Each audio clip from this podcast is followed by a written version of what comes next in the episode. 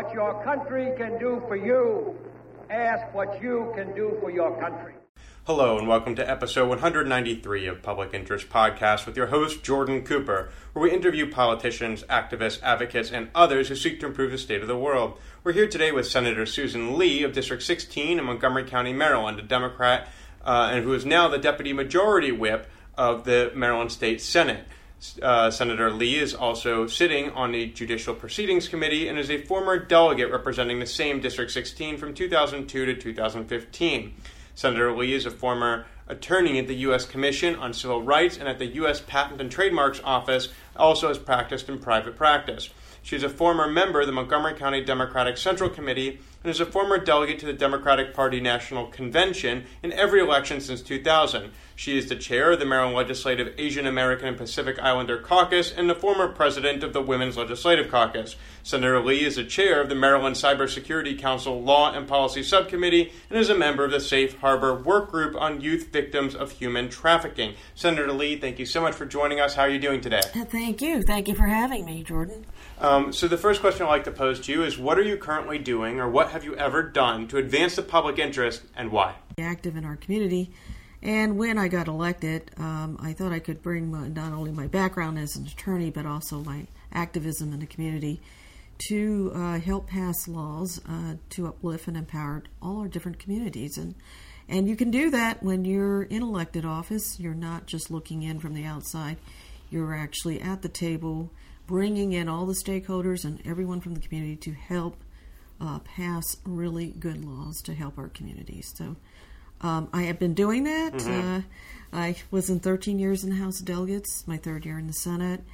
Um, I've passed numerous pieces of legislation dealing mm-hmm. with things like um, to fight domestic violence, particularly when I was chair of the women, uh, president of the Women's Caucus to empower women, mm-hmm. uh, immigrants, minorities, uh, people of color, uh, people from all backgrounds, uh, to politically empower them, socially empower them, economically empower them, fight things like domestic violence, um, sexual assault, and human trafficking.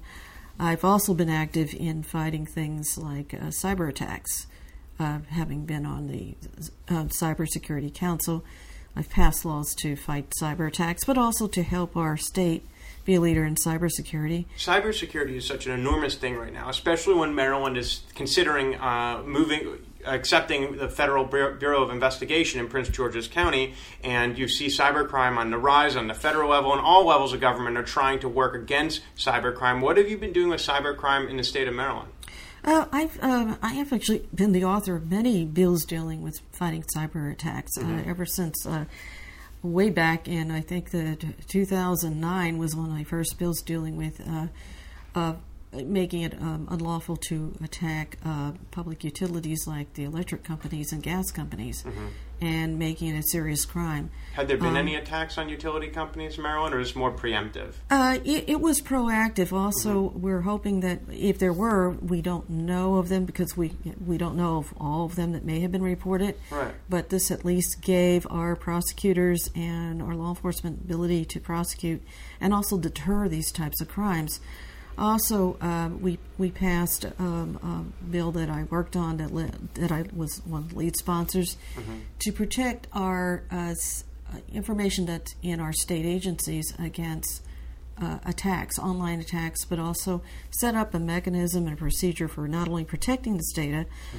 but also uh, notifying uh, Marylanders that they've been breached and what steps they need to take to protect their information. How vulnerable are Marylanders to cyber attacks? They're very vulnerable. I mean, it's probably one of the most uh, serious attacks against our not only our economy but our government mm-hmm. because it could shut down cyber, a major cyber attack can shut down not just our government but our economy, our infrastructures, our first responders. Are these mostly um, foreign or domestic? Uh, this is all.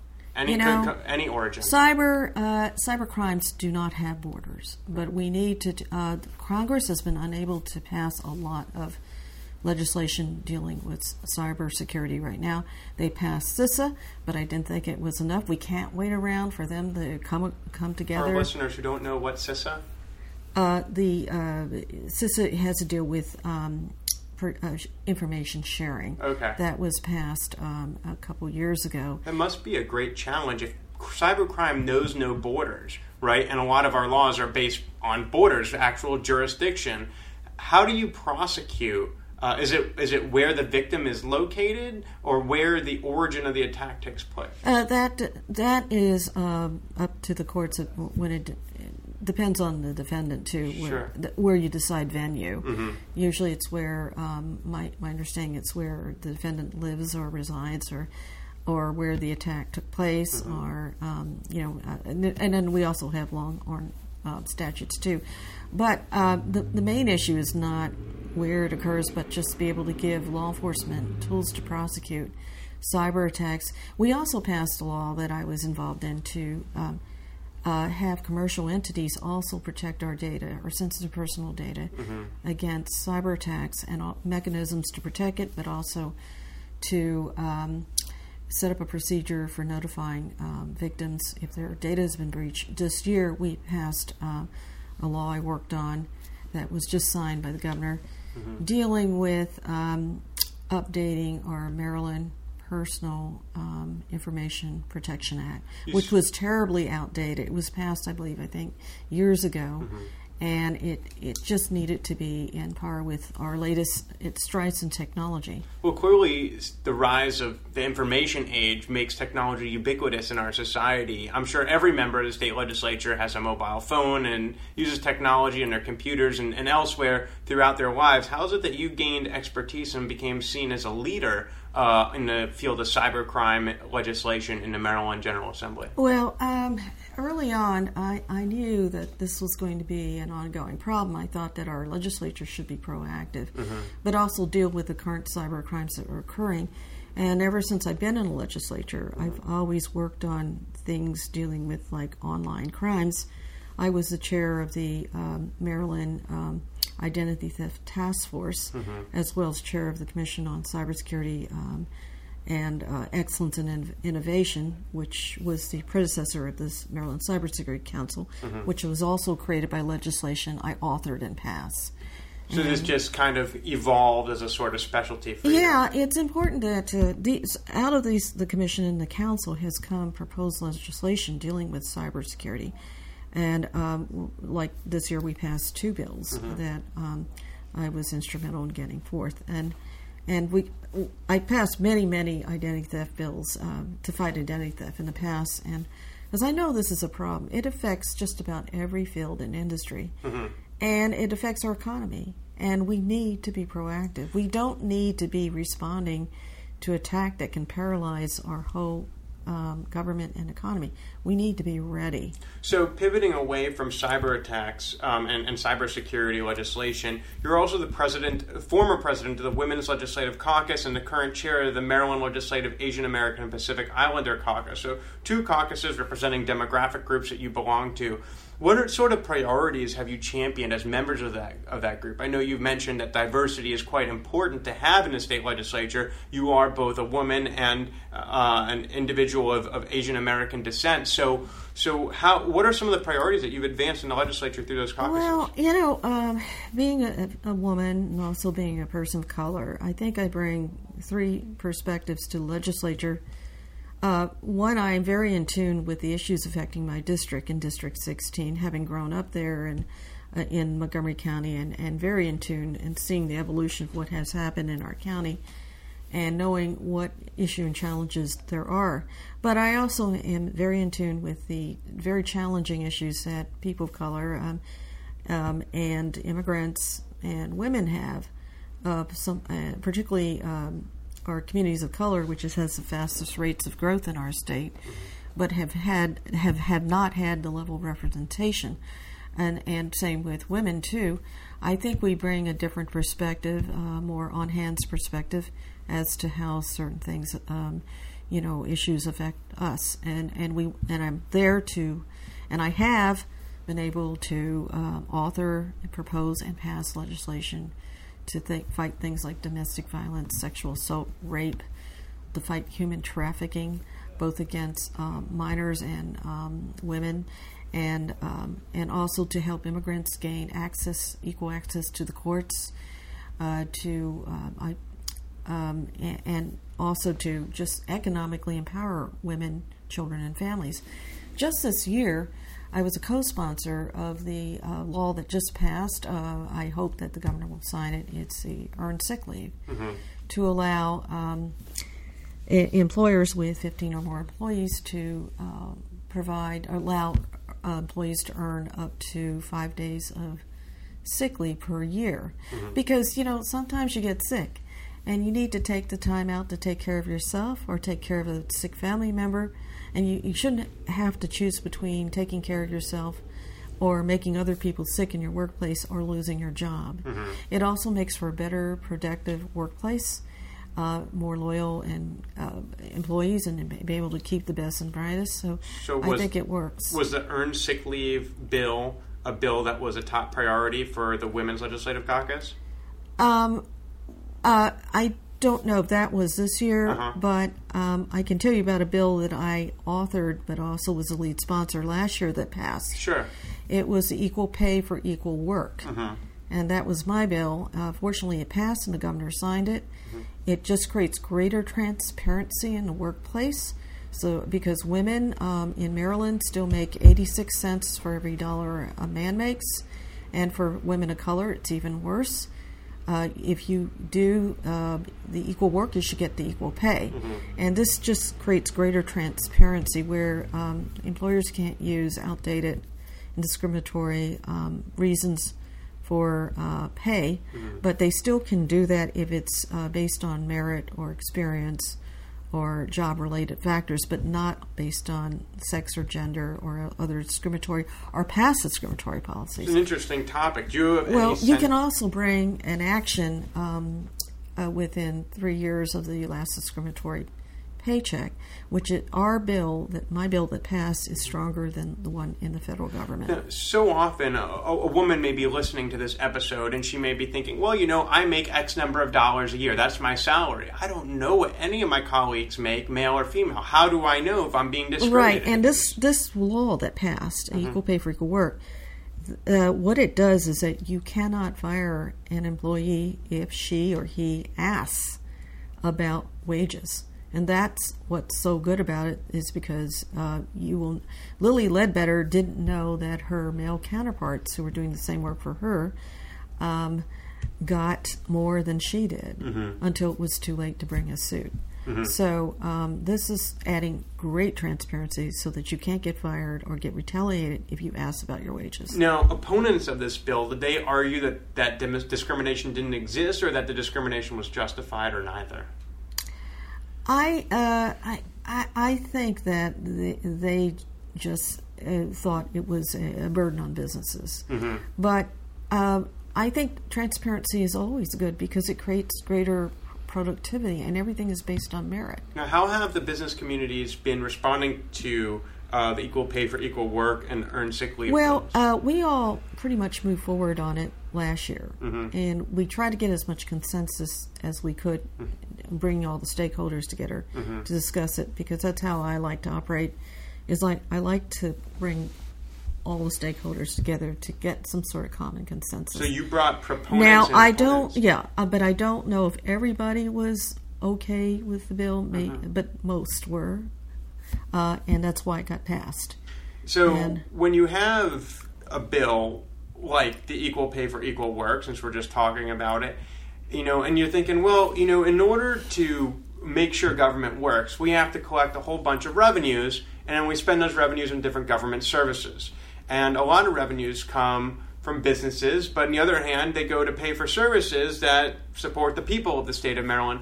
As a legislator, how do you balance the need to, to, to support businesses that provide so much revenue to the state and support individuals who are the lifeblood of those very businesses and who off who, and, and, and who are represented in the state legislature? How do you balance the different interests of these different interest groups when you're trying to decide what's in the public interest of your district? Well, if you if you create um, a state where you promote legislation that improves the quality of life for everyone and promotes fairness and equality, particularly in, in terms of employment too, I, I think that these people are going to have jobs and they're going to um, it's going to create greater productivity, and they're going to the jobs are going to create revenue, and they're going to contribute back to the state of Maryland in terms of their revenue spending at retail establishments, uh, restaurants, and businesses. And so, I, have sponsored uh, bills to help promote our knowledge base, science and technology, uh-huh.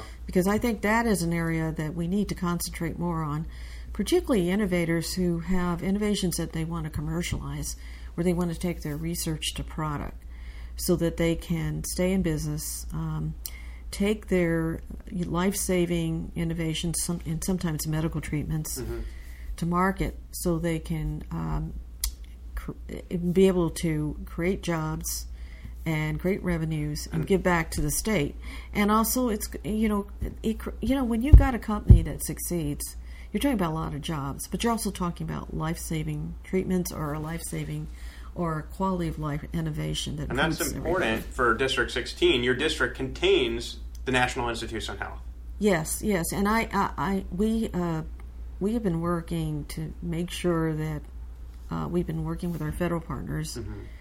to urge uh, you know the federal government not to cut funding for nih because they're the leader in a lot of uh, medical innovations sure and they, they're a job creator too and they're every day anything that comes out of the NIH is saving lives. So, in the last few decades, you've seen the I 270 tech corridor. For our listeners who don't know, I 270 is the interstate which goes north through Montgomery County up towards Frederick County. That along this highway, you have the biotech sector. You have multiple pharmaceutical companies and biotech companies there. I know in the last few decades you've seen that rise in Montgomery County. Have you had any involvement, you said, in science technology in helping promote biotech? You said bringing some of the innovations at NIH to market? Yeah, um, I uh, was, I'm the former chair of what they call the um, Maryland Nanobiotechnology Task mm-hmm. Force. Mm-hmm. And the things that we were working on during the the two years or the few years that I think was one year I, I can't remember exactly mm-hmm. that we were in existence because it was many years ago we came up with some recommendations uh, dealing with um, the the problem with uh, you know commercialization mm-hmm. and tech transfers. And the state has and, been able to and, help with that. Well, yeah, the state has several programs, but I don't think they're adequately funded, mm-hmm. and I think that still we are lagging behind in tech transfer commercialization efforts, and I think the state needs to increase and help innovators commercialize and do their tech transfers and I think that's what we're lacking in. Our research is pretty good. We're, we're, we do good in, in research and development, but I think we need to help innovators with commercialization efforts. And is that through tax credits or through supporting it's through incubators, a lot of, accelerators? It's through a lot of things. Uh, tax credits are one. We mm-hmm. we had a great, we have a wildly successful biotech tax credit program. Mm-hmm. And um, we have uh, TEDCO that works on uh, issues like that. We have a number of other um, different programs that help innovators in in both uh, both cyber, but also in uh, biotech. Mm-hmm. And so, but we but we need to concentrate more in there because knowledge base and science and technology are the jobs of the future. Mm-hmm. It's jobs of today too. It'll help sustain us and help us compete, not just within uh, the country with other states, but also globally. So, transferring back into you and focusing, moving away from the legislation back to Senator Susan Lee, I'm interested in figuring out how it is you're able to assess what the needs are of your district and how you're able to identify different priorities in terms of legislation. Do you have any ideas about how you, if, could you elaborate on how you come up with your priorities? Well, for our entire county, probably mm-hmm. education is probably one of the most important issues because mm-hmm. you know education is a great equalizer, and I think our schools are some of the top schools in the country because we, as a General Assembly, we as Maryland have decided that this is a high priority, and mm-hmm. we have invested through our funding every year in our county, we have the GCEI, which mm-hmm. is now fully funded because of legislation that we introduced in the past. And for our listeners, GCEI is Geographic Cost of Education Index. That's correct, because some some jurisdictions it costs more to educate the kids than others. Sure. And in our county, that's the case. So um, we uh, decided to pass legislation uh, years ago to mandate um, GE, the Geographic Cost of uh, Education yeah. Index funding Now, you've been in public service for quite some time. I mean, you've been going to every Democratic Party national convention since the year 2000. You've been a delegate, you've been a senator, you were with the Democratic Party in Montgomery County before that time. And of course, this whole time, you're an attorney, you're continuing your law practice. And as you're continuing your law practice, you have to balance it because you're doing the law practice and you're doing politics. How have you achieved that balance, and, and why have you continued to remain involved in politics. So many individuals have left politics because it is so difficult to maintain two simultaneous careers. How have you done it and why? Well, I think it's important that um, we we do all that we can to create positive change in our state and and do all that we can to uplift the quality of life of all people in all our different communities, and that has been always my priority.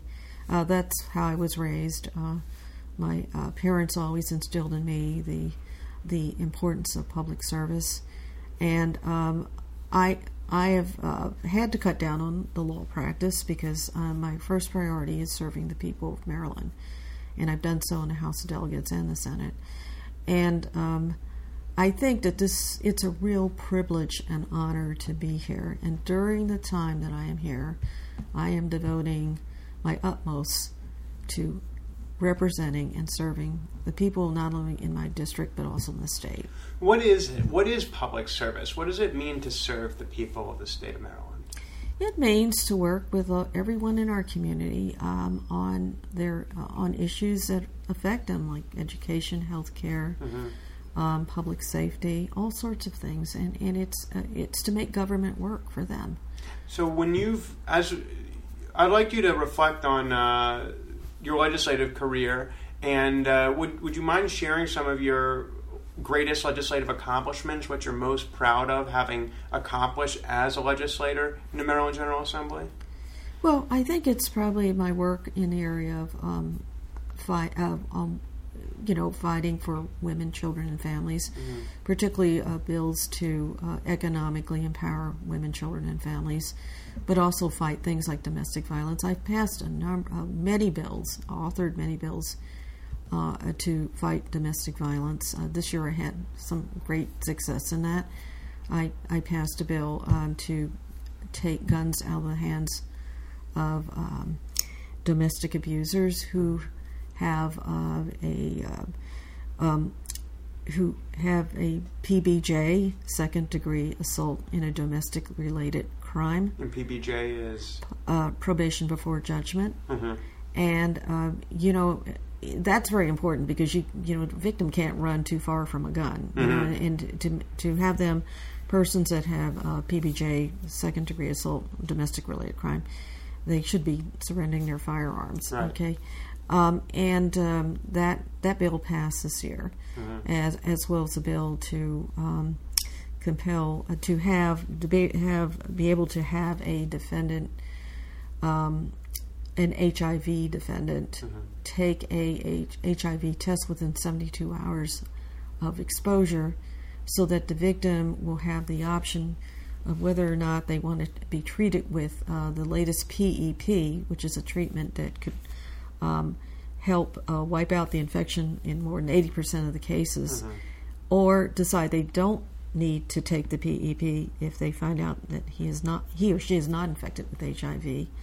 Um, in case they they're going through medical treatment of their own, sure. the survivor, I mean, like they may be going through chemotherapy and, and the PEP may interfere so with it. The, the rape. Uh, the defendant, defendant, is um, the, you, the can, you can have you can have, have the defendant mm-hmm. um, take an HIV test. test. Right and to the, notify the victim. Yeah, the court. It's a court procedure, and and also uh, that'll give the victim. It, it gets through. It's an emergency order. Sure. It gets through all the due process issues.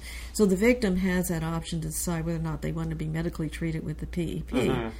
Because maybe they don't have to be if the if the defendant if, if the defendant didn't have the HIV, right because they may be pregnant, they uh-huh. may uh, have to go through chemotherapy, right, or they may be going through some other medical treatment where they don't need to. But if they if there is HIV in the event, this could this could save their lives. Right. Okay. So this law passed. It was um, uh, um, the Maryland um, Coalition Against Sexual Assault was one of the lead spot, uh, lead advocates, mm-hmm. as well as many other organizations that came. They came down to Annapolis. They worked with me, all the stakeholders, law enforcement. We got this this uh, bill passed. Uh, the governor just signed it this week. So as we approach the end of the podcast, but, but I want to tell you about the other things. Sure. Too. I, I've not just been proud of that, but my work in um, I've passed many uh, laws dealing with fighting human trafficking, but also uplifting its victims. Mm-hmm. But also, I've been also proud of probably of passing the equal pay for equal work right. bill. But also my work in cybersecurity as well as fighting identity theft and online crimes and promoting things like telemedicine and science and technology. Sounds like you've been a, an, an, advocate for the consumer uh, and and for citizens uh, throughout most of your career. As we approach, approach the end of this podcast, a final question I'd like to ask you to speak to the citizens of District 16, the voters and, and all the residents of District 16, and speak to them about why you're motivated to serve them. Why has it been so important for you to engage in public service to serve them? Well, I think this is, you know, I, I, I'm using my ba- my legal background, but also my background in community activism to be able to represent and serve them in the legislature, bringing all that experience together uh, to to be able to represent them to uh, pass good laws, meaningful laws that will substantially help improve their lives, but uh, uplift them too and empower them. And all different communities. We have so many challenges this, these days, uh, not just in our county, but our district too, in our state and we live in a different world than we did maybe 30 or 40 years ago. And I, I think uh, I my my combined experience, the legal background, but also my community uh, service background, you know, I've been there, done that. I, I'm in tune with the issues of my district, as well as um, you know being a female and, and, coming from a community of color. I think that I can uh, pass good laws to help them.